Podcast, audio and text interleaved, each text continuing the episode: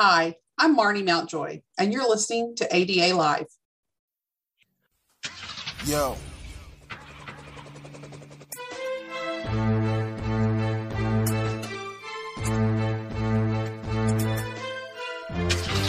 All right, let's roll. Let's go.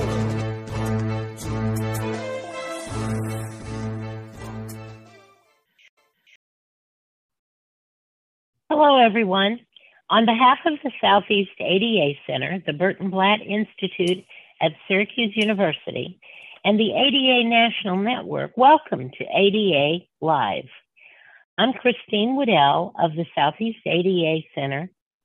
Listening audience, if you have any questions about the Americans with Disabilities Act, ADA, you can use the online form anytime at adalive.org.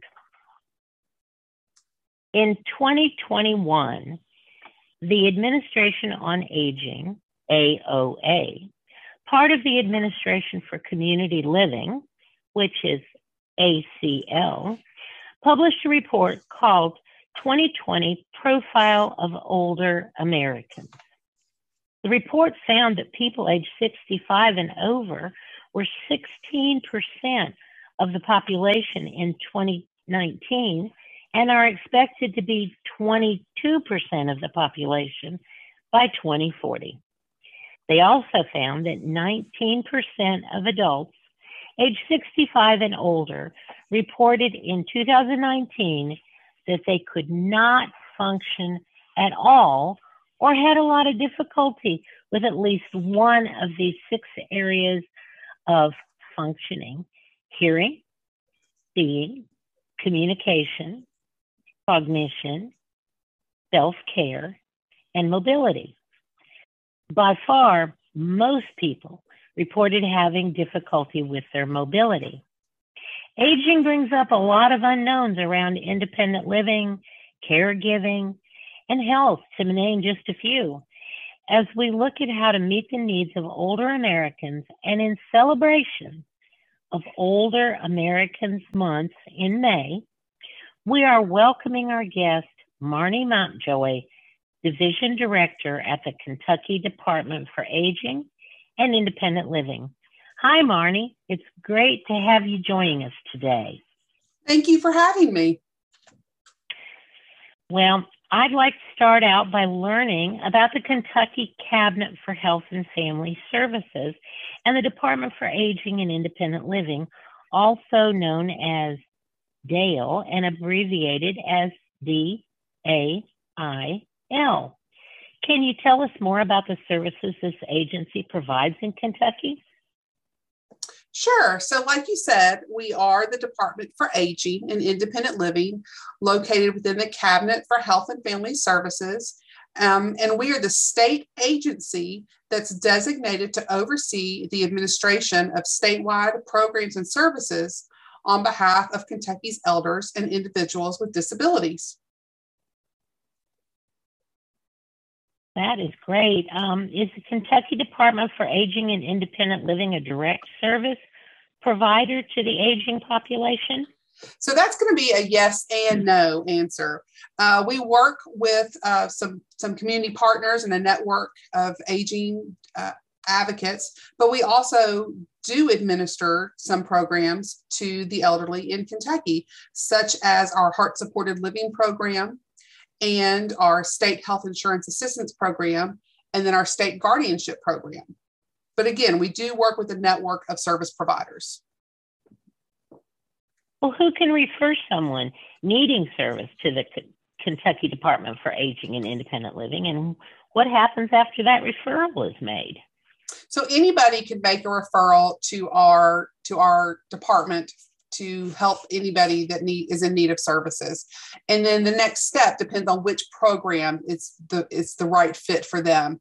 So for example, we do have a toll-free state hotline where anybody can call in and make a referral for a senior or an individual with disabilities that's in needs of services. Um, just to just to plug our phone number, that phone number is 877 925 0037.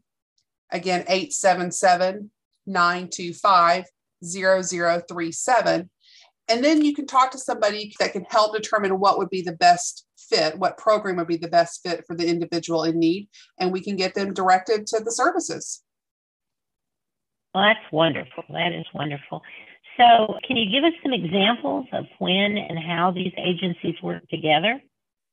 Sure. So, some of our community partners that I touched on earlier would be the area agencies on aging. The state's divided up into 15 regions, and we work directly with the area agencies on aging. So, for example, the state capital is in Frankfort, Kentucky, and that aging network provider is the Bluegrass Area Agency on Aging. So we have 15 different ones across Kentucky. We also work with the Centers for Independent Living, the community mental health centers, and the senior centers that are located across Kentucky. But we're always looking for new partners and providers. Well, that is wonderful that that kind of assistance exists out there. Does every state have a program like the Kentucky Department for Aging and Independent Living? Well, every state does have the designation of a state unit on aging. So that's that's under the Older Americans Act.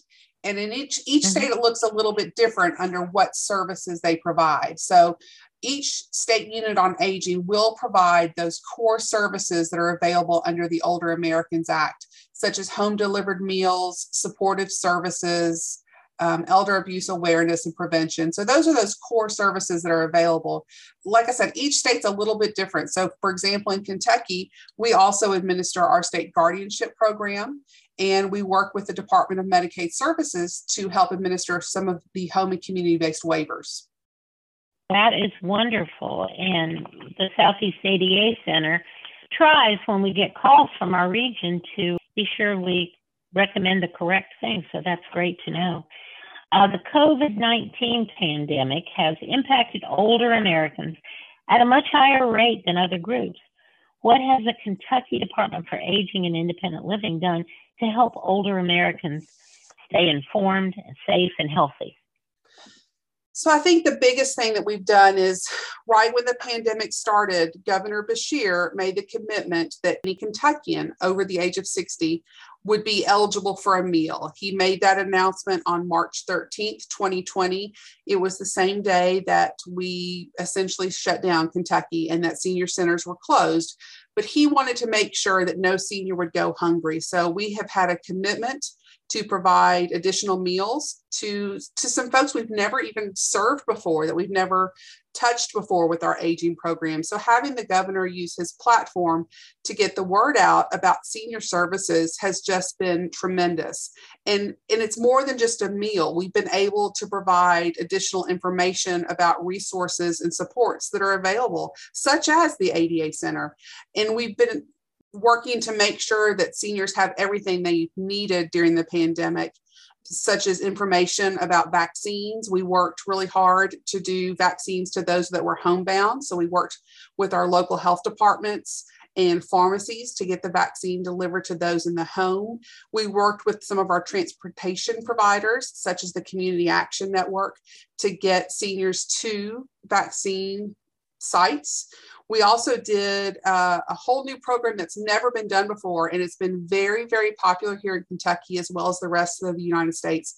We've essentially done drive through meals where seniors could drive to the senior center and pick up their meal and never get out of the car. And the, the senior center staff will hand that meal to the seniors. And we've been able to hand out information health information. We've been doing bingo. That was a huge hit we would pass out meals with bingo numbers on the top of the boxes, and seniors were able to call their local senior centers and find out what bingo numbers were drawn that day and to see if they had won any prizes. So that has been really fun and appreciated and we've just been very creative and our our senior center directors deserve so much credit and recognition for all the great and wonderful things they've done to keep those seniors engaged and make sure somebody was checking on them during such isolating times. That is really wonderful.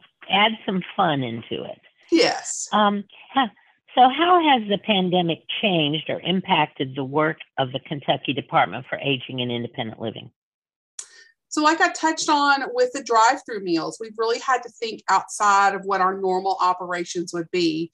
The Administration on Community Living, that's our federal funding agency um, that gives us funds for the services under the Older Americans Act. They have allowed us to be more flexible with our programming. So the drive through meals has been something that's been very popular and we wouldn't have been able to do without them. We've also tried to come up with some other programs that are local to here in Kentucky. One that we had developed, we call Seniors Helping Seniors.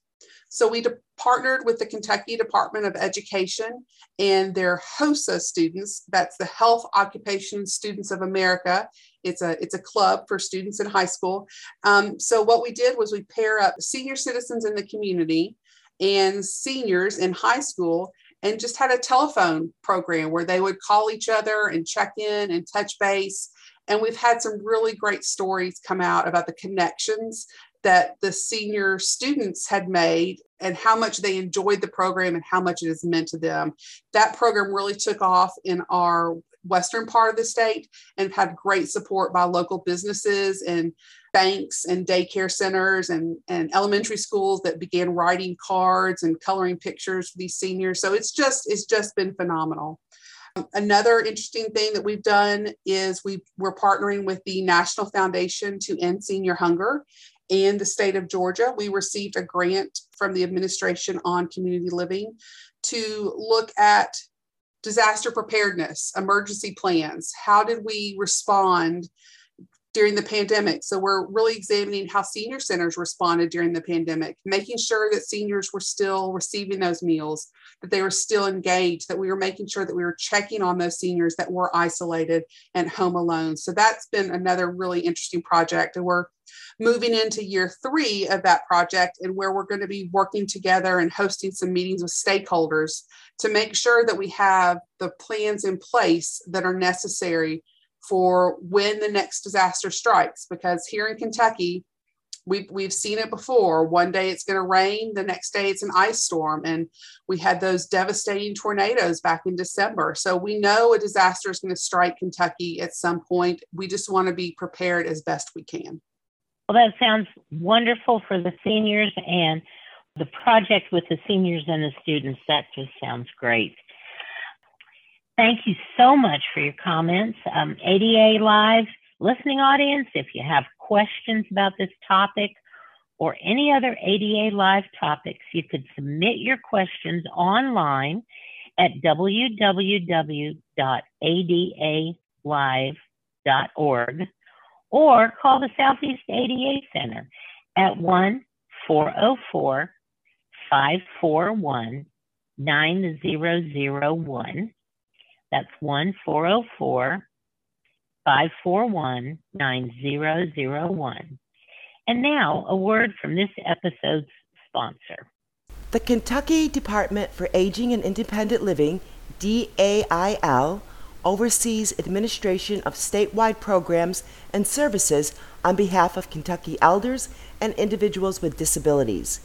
In partnership with Kentucky's area's agencies on aging and independent living, community mental health centers, Center for Independent Living, and other community partners, DAIL provides leadership and addresses issues and circumstances that stand in the way of elders and individuals with disabilities achieving the best possible quality of life. For more information on the Kentucky Department for Aging and Independent Living, visit their website at chfs.ky.gov.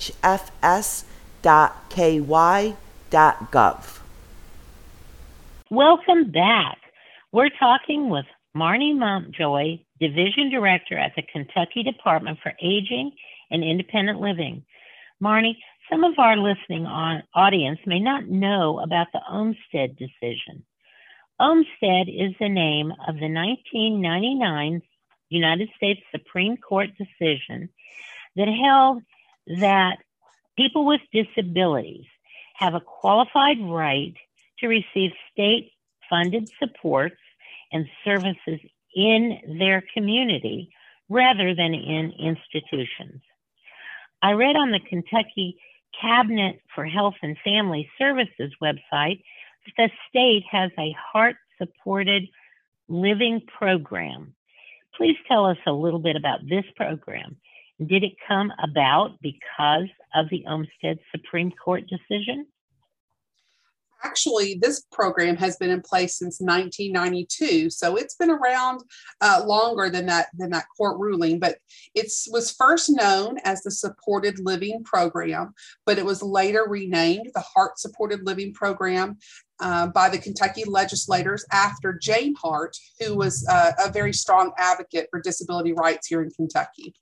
So that program is a state funded program where individuals can apply on, on their behalf or on behalf of someone that they provide care for or a family member to help find or help fund unique programs, unique supports for that particular individual and their disability to help them remain in the community setting of their choice. So it's a very flexible program. It provides things, we've funded things such as a fence um, in the backyard. We've done bathroom renovations. We've done assistive technology. We've done van modifications. So, again, it's very flexible to meet the specific needs of the individual. Well, that that is really sounds wonderful. Wonderful. Marty, we get numerous calls from seniors who just don't really see themselves as having a disability. Therefore, some seniors may not know they have legal protections under several non discrimination civil rights laws, especially if they have a medical or mental health impairment. Do the Kentucky Department for Aging and Independent Living and the Kentucky area agencies on agencies run across this situation as well? Yes, they really do. And I think that's why it's so important to have such community partners as, as you, the Southeast ADA Center, to help our seniors who feel like they've been discriminated against. We work with our legal service providers here in Kentucky, such as Legal Aid of the Bluegrass and Kentucky Legal Aid, to help to help seniors that feel like they have been discriminated against. But having organizations such as yours is so important because we can do so much more outreach and help seniors know that they have rights. So, what more do you think can be done to make older Americans aware of their rights under the Americans with Disability Act and other civil rights laws? I think it's just the the education and outreach. So working with our senior centers, working with our meal providers to send out information with home delivered meals, just getting the word out as much as possible, using free and local information services, newsletters, PSAs through the radio. I think just anything we can to help seniors know what services and supports are available for them is, is the most important thing we can do. Absolutely. Each May, the Administration for Community Living, ACL, leads the nation's observance of Older Americans Month. The focus this year is aging in place.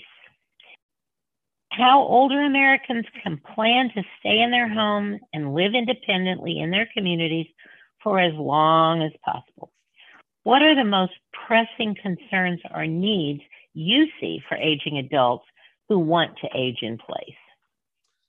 I think the best thing that aging adults can do is to make that plan early on, um, even before they think they need any of the services and supports, because for a lot of the programs that we offer under the Older Americans Act through our area agencies on aging, there are waiting lists. So I think it's important to know or kind of identify what needs you think you might have later on so that you can go ahead and get on those waiting lists for services. I think it's important to do some pre planning, maybe starting off with minor home modifications, such such as a grab bar in the bathroom or reinforcing the railing on your stairs. Just starting out with those small little projects can really help, um, especially in the re- reducing falls. That's a serious problem here in Kentucky, and one one fall can lead to a really long hospital stay, rehabilitation stay, and a lot of seniors unfortunately lose their independence after suffering some falls. So it's important to have